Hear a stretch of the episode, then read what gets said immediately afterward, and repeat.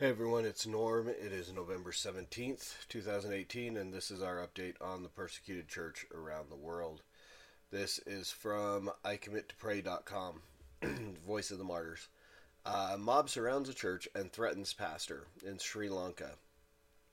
A group of about a hundred angry locals surrounded a church in Beliada during Sunday services recently, damaging windows, removing Christian symbols from the front door, and vandalizing motorcycles parked outside. A few people even entered the church and told the pastor they would kill him if he did not stop worship activities and leave the village, a threat reinforced by a Buddhist monk who arrived later. The situation was diffused about an hour later when police arrived to escort the pastor from the church building. Pray that church leaders and members will hold fast to their faith and be able to develop better relationships with those who oppose them. so, just a quick little blurb from I Commit to Pray. Uh, so many times we don't think of, we think, when we think persecution, we think Islam, we think communist governments. Uh, we don't often think Buddhist monks um, and Buddhists, and we that's always considered like a, a peaceful religion, and you know we have our preconceived notions of what Buddhism is, but uh, it can be just as uh, threatening to Christianity as any other um, false religion uh, can be because they're they're fighting against what is true, essentially. So. Um, our Christian brothers and sisters in heavily Buddhist areas, heavy Hindu areas, uh, still deal with the same kind of persecution that they deal with in communist and Islamic areas. So uh, pray for this church, pray for this pastor, pray for the people in Bilyada, um, and just continue to pray for our persecuted brothers and sisters around the world. Our uh, World Watch list today, we are up to number 14, which is Nigeria.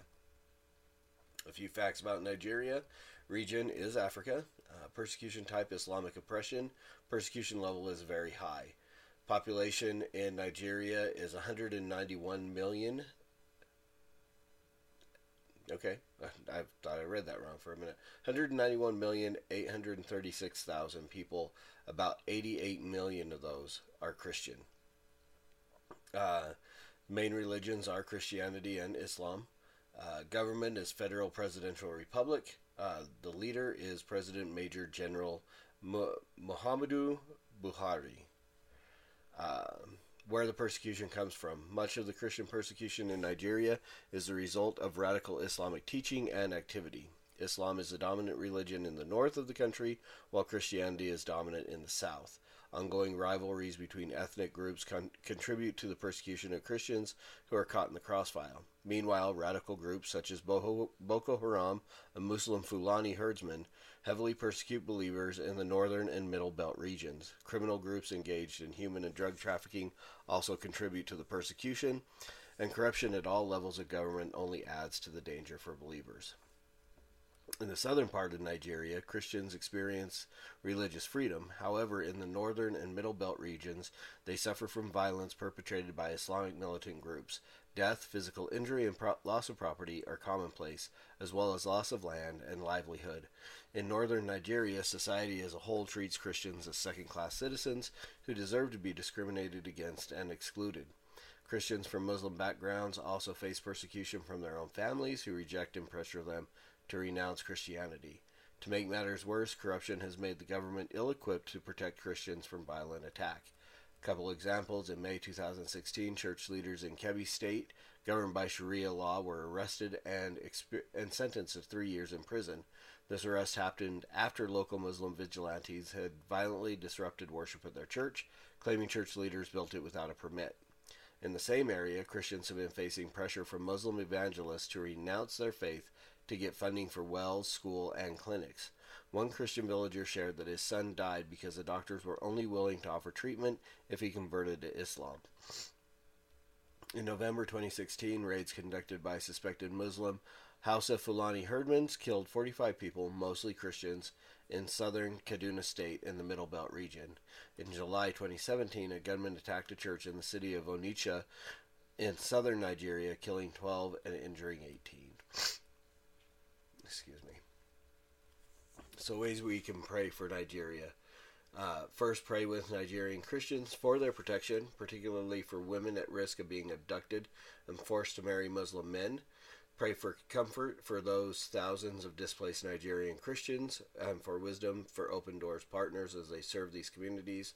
And in the northern states of Nigeria, with a Muslim majority, Christian communities are neglected and often left without clean water, clinics, and roads. Ask God to provide for their physical needs. Let's pray. Father, we uh, we just lift up all of our persecuted brothers and sisters around the world. First, this uh, this church, this pastor in Sri Lanka, Lord, we pray for boldness for them to continue to worship you. Uh, pray for protection. Uh, pray for peace in that region, God, that they would be able to to worship you as they see fit and uh, and be protected in those places. Father, we lift up our, our brothers and sisters in Nigeria. We just pray for their protection. We pray for, um, I mean, the the girls who were kidnapped a couple years back by Boko Haram who still haven't been found. Women who are, are commonly kidnapped and forced to marry Muslim men. Lord, we pray that you protect them. Pray that uh, that you bring uh, religious uh, freedom to those that area. Um, and just protect and be with our, our brothers and sisters there. God, we pray for uh, those who have been displaced. We pray for those that are working to help them and provide for them. We pray for wisdom, uh, especially for open doors as they work to help with these people. And we pray for your provision for physical needs like water and health clinics and, uh, and food and uh, roads in these areas where Christians are neglected and uh, and outcast and not uh, provided with these things, Lord.